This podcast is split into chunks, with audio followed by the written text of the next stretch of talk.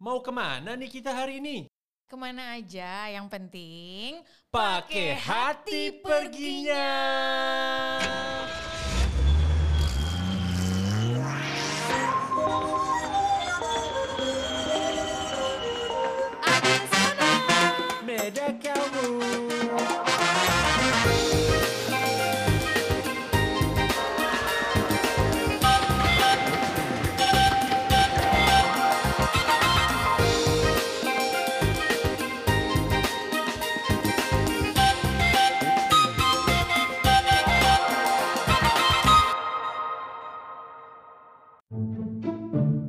Guys, ini adalah lanjutan episode Trinity dari minggu lalu. Yuk lanjut ngobrol lagi. Ngomong-ngomong soal orang lokal, Mbak Trinity kalau di sebuah negara pakai Tinder nggak? Itu ada pertanyaan di situ. Oh pakai dong. Jadi begitu nyampe. Justru gue nggak berani di Jakarta.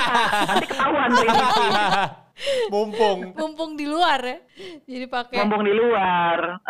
Itu bahkan gue tulis juga loh, itu pengalaman gue waktu bertinderan di Eropa dan sebagainya gitu. Jadi jangan salah ya, Tinder itu bukan hanya untuk hook up aja sih. Kayak gue gini, pengalaman gue tahun lalu ya, gue inget gue tuh jalan-jalan ke Tel Aviv di Israel itu 8 hari sendiri gitu kan.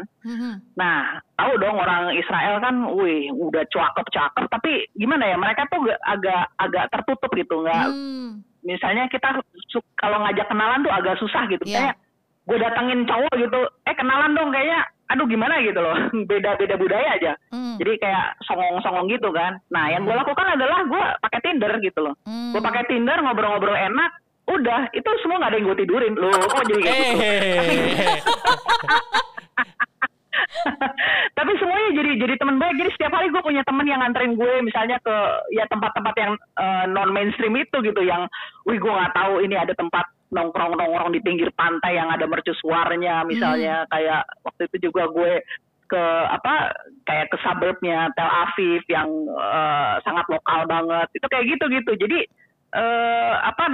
itu tergantung kita sendiri ya. Maksud gue kalau lu dari awal bilang bahwa gue cuma pengen kenalan atau gimana, ya tergantung bahwa lu gimana gitu. Jadi bagi gue sih Tinder itu juga berfungsi sebagai gue cari teman. Jadi gue selama 8 hari di sana juga gue setiap hari ya ganti-ganti. Ntar gue diajak kemana, ada ke pantai gitu. Gue pengen ini dong ke Gay Beach misalnya. Kan gue nggak tahu ya, sebagai maksudnya ditulis di Google juga enggak Gay Beach mana gitu kan. Tapi karena ada orang lokal itu, gue bisa jadi jalan ke sana gitu sama dia gitu loh. Ini menarik banget dan Mbak Trin seems very enjoyed setiap tripnya. Nah ini juga ada pertanyaan. Harus. Nah itu nih, ini kuncinya nih Mbak Trin. Ini pertanyaan adalah how to really enjoy traveling. Karena kan kita tahu bahwa traveling kadang hustle banget. Preparationnya, dan apalagi kalau kita misalkan ya bawa keluarga besar gitu untuk jalan-jalan, orang tua segala macam. Dan apalagi Mbak Trinity juga kesana kan sebenarnya ada misinya juga kan, nggak benar-benar untuk liburan, kadang kan benar untuk produktif juga, untuk menghasilkan ide, inspirasi, bener untuk kayak menulis, gitu. Ya. Gitu. Jadi sebenarnya untuk seorang Trinity kuncinya yang benar-benar how to really enjoy traveling tuh apa tuh Mbak Trin? Masalahnya gue orangnya anaknya gampangan ya, maksudnya gampang disenengin gitu loh. Oh, jadi pilihan kalau makanan tuh enak banget. Enak dan enak banget gitu kan. Juga pemandangan juga gue sangat toleransi, gue menurut gue besar sekali gitu loh. Bagi gue ya tempat nggak ada ya jelek, apa sih jelek ya udahlah gitu, misalnya bau ya sudahlah ya gitu. Maksud gue I can get by with it gitu. Jadi sebenarnya ini sih mindset kalau bagi gue ya. Jadi kalau misalnya lu kayak penuh kekhawatiran dari mulai berang, anjir gue sendirian kesana, gue ngapain ya, ntar gini, ntar gitu, lu akan kebawa terus sampai kesananya gitu. Ini bener-bener kalau gue tuh bener-bener ngosongin pikiran gitu. Ntar aja lah gimana ntar di sana gitu, yang bener-bener unsur surprise-nya tinggi gitu kan, impulsif gitu. Ya gue enjoy aja gitu. Yang jelas kalau misalnya gue mau enjoy, gue lebih baik gue nggak bawa kamera, nggak bawa handphone juga, gue taruh aja gitu, minimal doang gitu kalau misalnya gue mau order apa segala macam ya. Jadi bener-bener ya itu udah aja. Dan gue tuh maksudnya sendirian aja di taman gitu, ngeliatin orang-orang lokal lagi pada ngapain gitu di taman, itu gue udah seneng banget gitu loh. Jadi how to enjoy yourself itu sebenarnya di mindset lu sendiri sih kalau bagi gue gitu. Tapi kalau gue sih happy-happy aja gitu loh. Makanya kan hassle itu karena apa ya? Karena lu harus ngurusin banyak kepala, apalagi keluarga gitu kan. Kalau ada ini atau gini, bawa itu segala, dan gue juga nggak apa-apa kalau gue jalan sendiri. Bahkan jalan sama keluarga pun, yang keluarga besar, dan gue tiap tahun jalan sama keluarga besar yang isinya 20-an orang gitu. Itu Mbak Trinity yang ngaturin atau ada maksudnya ikut tur? Enggak sih, kita biasanya selalu ngatur sendiri-sendiri. Jadi udah pakai panitia gitu, udah ada yang biasa. Oke, lu begini, udah gini gitu. Liburan keluarga pakai panitia ya. Dan memang keluarga besar gue memang tukang jalan-jalan semua gitu. Jadi gue sangat menikmati gitu. Bahkan tanpa yang 1 tahun sekali kita jalan-jalan bareng pun, gue sama sepupu-sepupu gue juga jalan bareng gitu loh, yang udah tahu aja gitu enaknya. Oke, nah tadi kan nyebutin soal solo traveling. Nah ini ada yang minta tips nih. Bagaimana menjadi female solo traveler? Apa yang harus benar-benar disiapkan? Apa yang harus dihindari? Dan tempat-tempat yang recommended dan not recommended untuk female solo traveler? Mungkin tempat-tempat kayak negara kali atau kota ya? Mungkin kota, iya kota, negara kayaknya. Negara iya, yang gak recommended nih buat cewek. Gak aman atau gimana gitu. Kalau female solo traveler sama aja sih. Maksud gue, male solo traveler juga resikonya sama cewek gitu loh. Maksud gue jangan dipikir karena kita female gitu kita akan lebih riskan gitu, apa lebih beresiko gitu ya. Karena cowok juga hari gini diperkosa, Cin, dan salah. Ada gitu. Jadi jadi memang jangan menjadikan gender itu sebagai sebagai hambatan gitu loh. Jadi malah menurut gue jadi cewek solo female traveler itu malah lebih banyak untungnya sih. Jadi tinggal kita gunakan, jangan malu-malu yang so kuat gitu kan ya. Kalau misalnya kita minta tolong kayak misalnya gini deh, nanya jalan aja. Coba kalau yang nanya cewek, pasti kan lu dijawabnya juga dengan ramah gitu. Iya. Kalau cowok kan agak malas gitu jawabnya gitu kan. Jadi justru kita harus mempergunakan keceweannya itu gitu untuk mendapatkan sesuatu. Kayak contohnya, lu ke bar, lu kedip-kedipin sih, wah bartendernya lucu nih, dapat minuman gratis gitu kan. Jadi kalau misalnya ini yang sering terjadi gitu, misalnya gue lagi naik bus gitu, tas gue kan biasanya kalau yang di negara-negara yang kismin-kismin juga kan ditaruh di atas tuh kan. Yang kalau cowok-cowok tuh disuruh naik, ayo ambil sedih, kalau cewek diambilin ini di atas gitu. Ih gila, enak banget jadi female solo traveler itu loh. Tinggal senyum-senyum dikit gitu. Ya. Gue gak pernah lihat dari point of view yang seperti itu loh. Ya gue baru sadar. Nggak, tapi itu gue inget banget Mbak Trinity waktu lagi mau naik balon udara di Turki. Kan kita kenalan sama orang lokal tuh. Nah jadi kita duduk di sebuah kafe dan di seberang kita ada cowok sama cewek lagi duduk. Yang ternyata cowok itu adalah pilot dari si balon udara gitu kan.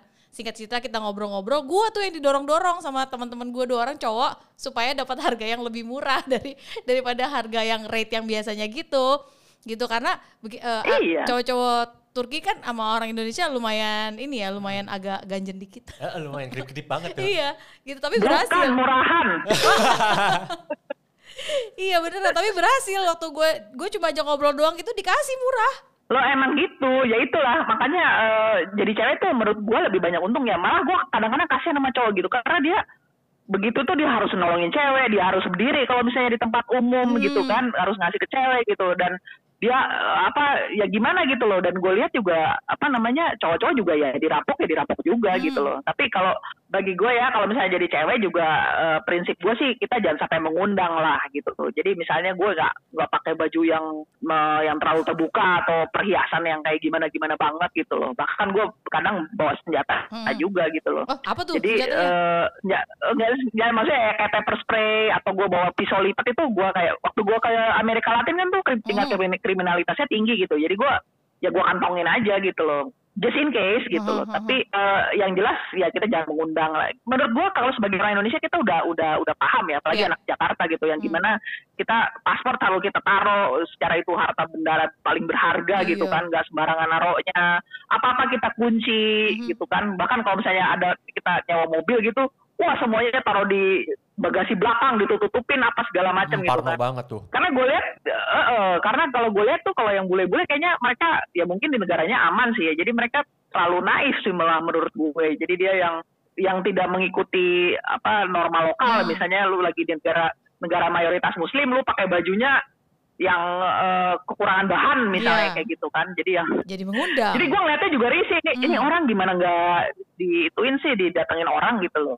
Nggak usah khawatir dan jangan mengundang gitu aja. Kita lanjut pertanyaan berikutnya.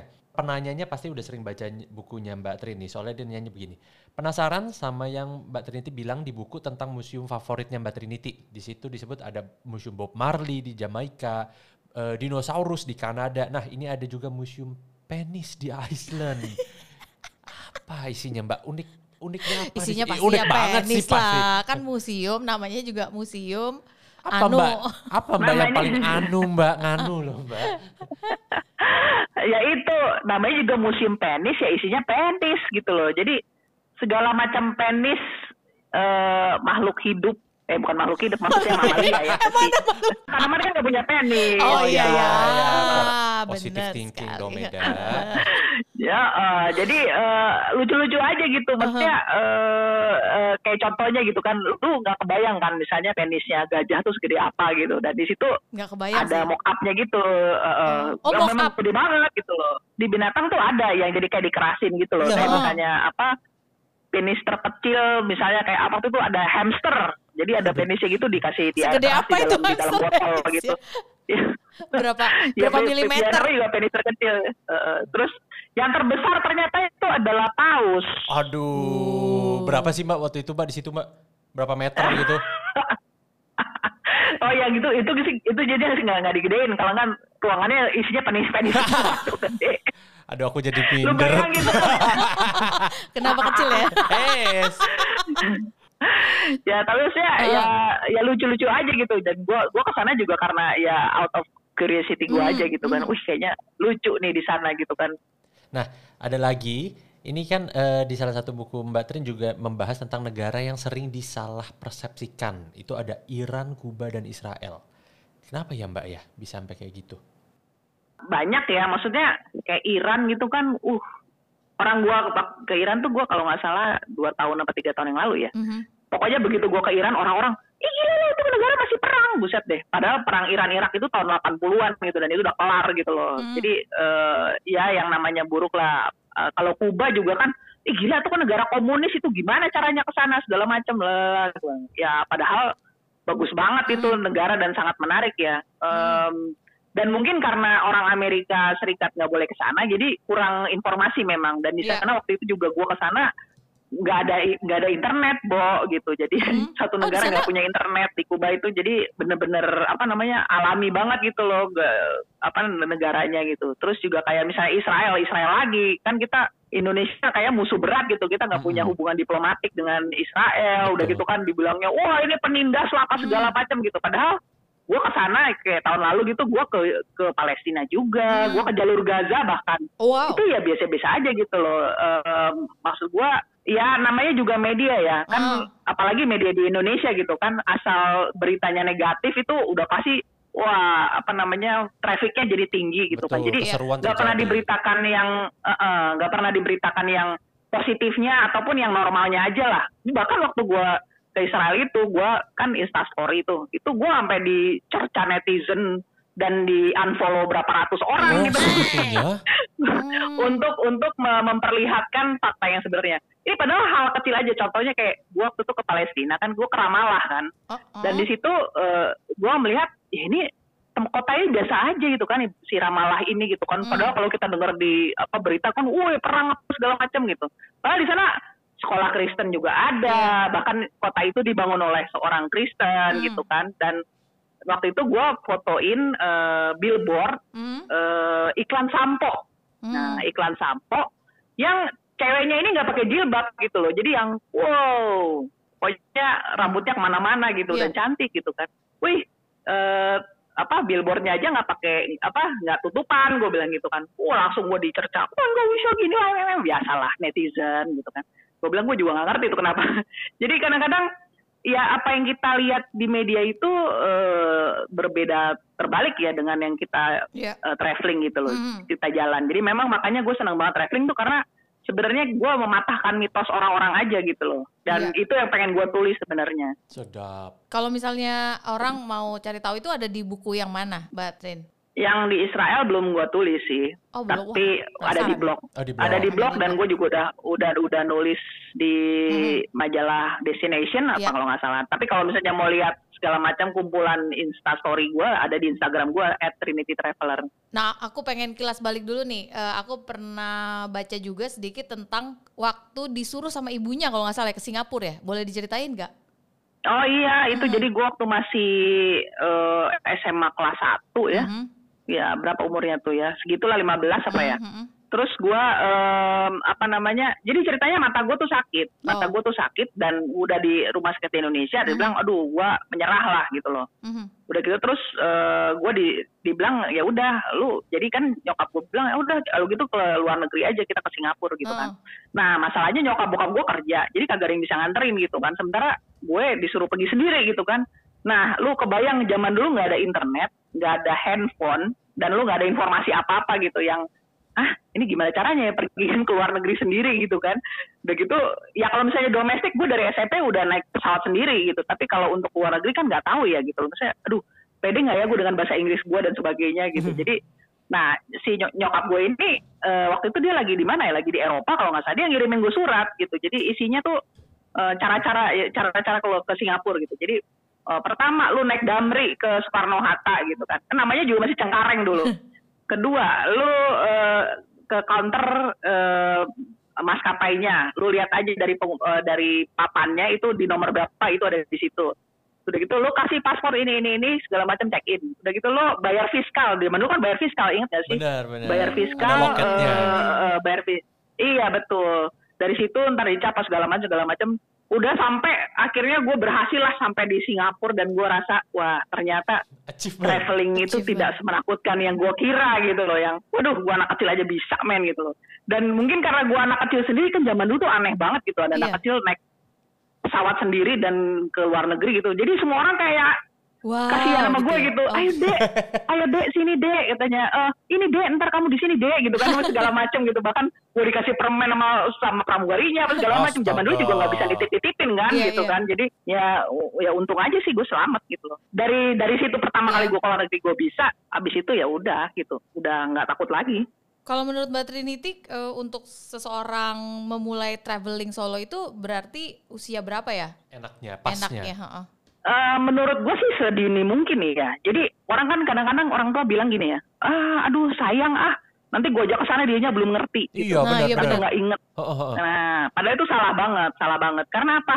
Ya lu nggak tahu aja ingetannya kayak gimana. Karena gue ingetan pertama gue hidup di dunia ini justru karena traveling loh. Gue inget banget pertama kali naik pesawat itu. Gue belum bisa ngomong kali, tapi gue ngerasa itu gue tahu ada gue naik pesawat dan gue bisa ngeliat dari jendela itu yang wah itu ada rumah, makin lama kok makin kecil ya gitu loh. Kayak pikiran gue tuh itu, ingetnya itu gitu. Dan nggak kan sebenarnya lagi-lagi kalau misalnya kita mikir traveling itu untuk destination ya itu akan jadi seperti itu orang tuanya. Nanti nggak inget gitu. Padahal lu kan traveling nggak sekedar untuk ngelihat tempat atau segala macam ya. Tapi kan itu juga belajar untuk dia mandiri, belajar bergaul dengan orang yang dia kenal. Udah gitu juga banyak lah pelajaran gitu yang sebenarnya lu belum bisa baca aja lu akan belajar banyak gitu kan. Misalnya lu ya kayak ginilah anaknya temen gue gitu, dia nggak pernah ya anak kota banget gitu. Pertama kali ke pantai itu dia jijik ngeliat pasir. Karena dari kecil nggak dibiasain gitu loh. Jadi karena gue sendiri melihat dari diri gue ya. Gue melihat dari diri gue. Gue dari kecil banget gue udah diajarin traveling sama orang tua gue gitu. Jadi bagi gue tuh, ternyata gitu ya. Gue merasakan banyak manfaatnya dan ketika teman-teman gue punya anak, gue juga bilang gitu, lu jangan mikir-mikir. Ntar gak inget lah, ntar apalah rugi gue segala macem. Justru mereka harus dibiasain dari kecil gitu. Jadi supaya ntar gedenya tuh mereka bisa lebih appreciate, lebih banyak belajar. Dan memang beda lah orang yang biasa traveling sama enggak. Untuk Mbak Trinity sendiri nih, dari puluhan negara yang sudah dijalani, ribuan kilometer yang sudah diterbangi gitu kan. Satu pembelajaran yang paling Mbak Trinity masih ingat sampai sekarang itu apa Mbak? Pembelajaran dari travelingnya ya? Iya, ya, pembelajaran hidup. Bahwa kalau gue semakin gue sering traveling itu tuh gue justru gue merasa lebih dekat dengan Tuhan gitu loh. Maksud gue gila ya ternyata gue nggak ada apa-apanya di dunia ini loh, cuma hanya Apalagi kalau gue lagi di tengah laut gitu, gila gue setitik nggak bisa lihat apa-apa, cuma ada laut sama langit gitu loh. Yeah. Atau nggak kayak gue lagi di dasar laut, wah gila nih ciptaannya, bahkan dia bisa menciptakan kayak karang, terus yang ada tumbuhan di atasnya yang bisa berwarna-warni, terus ada ikan-ikan yang bisa hidup di sekitarnya gitu. Jadi mikirnya jadi jauh banget gitu, dan menurut gue sih gue jadi merasa lebih dekat ya. Memang Tuhan ada di mana-mana gitu, tapi kita jadi lebih merasa lebih appreciate, lebih lebih berterima kasih, lebih bersyukur. Itu menurut gue sih itu sih. Dan itu perasaan itu terus menerus ada gitu ketika gue traveling sampai sekarang. Keren banget. Bukan lagi. Sampai speechless. Sampai speechless. Pembelajaran penting dari seorang Trinity. Mbak Trinity, ini pertanyaan dari from woman to woman. Elah. Bisa begitu. Pernah bucin gak sama cowok yang ketemu? Oke. Permisi, assalamualaikum. Waalaikumsalam. Pernah bucin nggak? Kenapa? Pernah bucin nggak sama cowok yang ketemu waktu traveling atau di sebuah negara gitu? Nah, kalau bucin sih enggak ya. Gue orangnya nggak bucinan sih. Oh, tapi memang gue gimana ya? Kalau lu ketemu orang, ya karena gue karena gue sering banget traveling, apalagi sendiri itu. Ketemu cowok-cowok dan ada infatuation atau holiday fling tuh pasti ada gitu kan. Cuman ya dari awal kita juga udah tahu bahwa ya it's just kita holiday fling gitu. Iya. Abis ini lo kemana, gue memang masih berhubungan sampai sekarang, bahkan udah berpuluh-puluh tahun gue masih ada yang masih berhubungan. Tapi ya udah gitu aja gitu loh, maksud gue ya udah gitu loh. Maksud gue nggak udah tahu, dan kita kalau kayak gitu tuh dari awal ya kita nggak bisa berharap banyak gitu ya. Oke lah kalau misalnya nyambung apa segala macem ya nggak tahu ya. Abis itu kan balik ke rumah masing-masing, LDR bubar juga gitu loh. Jadi ya nggak pernah bucin sih gue, udah tahu resikonya gitu loh. Ya udah kalau gitu gue tanya deh Mbak Trin, cowok dari negara mana yang menurut Mbak Trin paling ganteng dan kenapa? Mungkin hidungnya sampai mancung, sampai tajam banget, atau badannya mungkin kan, suaranya, atau mungkin jenggotnya, anunya itulah. museumnya tadi dong. Itu sih ini masalah selera ya, tapi bagi gue sih cowok-cowok Latino lah ya, kayak misalnya ini kalau dari negara ya, Kuba, Brasil, Chile, sama orang Israel. Tolong mah gantengnya. Seganteng itu sampai mau meninggal.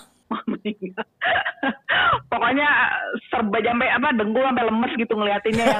Aduh gila loh. Kalau ada ember gitu, air liur gue udah ember tuh penuh udah kayak udah pengiler. Ya pokoknya cowok-cowok dari Latin gitu ya, terutama Kuba dan Brasil, terus juga cowok-cowok Mediterania itu, terutama ya Italia gitu kan, sama Israel. Bule tapi yang berambut hitam gitu, berambut dan berbulu hitam. Jadi bukan yang blonde. Dan kulitnya tuh sawo matang atau coklat gitu yang tan gitu kan. Jadi kayaknya aduh mak, nggak tahan. Mas. Pengen diuel-uel ya. Udah bungkus aku mas, bungkus. Bawa aku ke penghulu mas. Ya udah cukup Matt, cukup. Jadi curahan hati. Iya, kenapa minta dikawinin lu jadinya? Siap. Tapi memang gitu, jadi menurut gua orang-orang cakep di dunia itu, dalam satu negara, paling cakep kan memang kalau dia heterogen. Jadi banyak campurannya, kenapa Brazil dan Kuba atau Israel itu cakep banget, karena banyak campurannya kan, jadi banyak imigran, banyak segala macam yang bercampur gitu. Kalau kayak misalnya, sorry itu saya para penggemar Korea, bagi gue cowok Korea itu sangat cakep gitu karena Jipyong. Mukanya ya udah gitu aja gitu loh. Gue mau siapa artis siapa ketemu gue juga nggak tahu dia siapa gitu. Menurut gue sama aja gitu dan sama semua. Gitu loh. Gak ada feature yang berbeda gitu loh. Jadi menurut gue ya itu sih ya beda selera. Cuma maksud gue ketika satu negara itu heterogen gitu, pasti menghasilkan yang cakep-cakep gitu loh. Oke, sekarang cewek paling cantik dari mana Mbak Trin? Nah, kalau ada nomor teleponnya sekalian. Ada kenalan nggak? Iran. Oh Iran, jauh Mbak Trin ya? Iya ampun. Jauh ya. Jadi, itu cuantiknya cuantik itu yang gue langsung aduh ya ampun gitu loh. Aduh kalau gue jadi lesbi gue juga naksir tau gak lo. Apa-apa yang bikin mereka segitunya? Segitu cakep ya? Jadi cewek Iran itu menurut gue gimana ya? Karena kan mereka rambutnya hitam lebat panjang gitu ya. Oh. Terus orang Persia lah, jadi hidungnya panjang, bangir, tapi kulitnya juga nggak bule gitu. Dia kulitnya kecoklatan gitu. Terus dengan matanya tuh yang aduh yang kemerling gitu loh, yang kalau ngeliatin tuh yang ting itu tuh yang senyumnya juga manis gitu loh. Yang bulu matanya aduh, lebat gitu ya. Gak tau deh cantik banget deh. Iran, Tajikistan itu tuh cewek-ceweknya memang gila deh. Maksudnya dan mereka juga bodinya kan nggak kurus-kurus banget, nggak gendut-gendut banget gitu. Jadi pas apa gitu loh. Jadi pas gitu loh, dan tingginya juga gak tinggi-tinggi banget, gak pendek-pendek banget gitu. Jadi ya udah cantik aja gitu. Apalagi mereka dikasih kerudung sedikit gitu, jadi yang wah bagus banget sih nih orang, bener-bener cantik-cantik banget. Dan mungkin karena orangnya gue ramah ya, jadi mereka senyum terus gitu, kayak terpancar gitu gitu. Gak kayak cewek-cewek, kalau kayak cewek-cewek Israel juga cakep, cantik-cantik gitu kan, kayak Gal Gadot gitu. Maksudnya yang kayak Gal Gadot banyak gitu, jadi waitress gitu kan. Cuma mereka sombong gitu, kurang senyum, gak kayak cewek Iran gitu kan. Jadi beda. Oke, mulai hari ini Abi akan mulai mencari-cari cewek Iran ya. Benar sekali, mungkin Siti Zubaidah apa gitu nanti ya. Zubaidah emang dari Iran, kayaknya dari Malaysia gak sih? Gak ya. Tentang Iran. Sebenarnya itu pertanyaan itu udah cukup puas dia sebenarnya dari awal tadi di pertanyaan satu ujungnya mau nanya yang ini sih sebenarnya. Sebenarnya ini sih yang ditungguin sih. Ya. Di sini udah ya. Udah gitu aja kok. Selesai sebenarnya itu. Tujuan utama kita nanya adalah cowok terganteng di mana dan cewek terganteng di mana. Segitu desperate-nya kami Mbak Trin ternyata ya. Cewek tercantik kali bukan cewek terganteng. Oh iya cewek tercantik. Ah meda. Udah langsung blesetan ngomongnya nih. Kan? Ya udah, lu ke Amerika Selatan, gua ke Iran.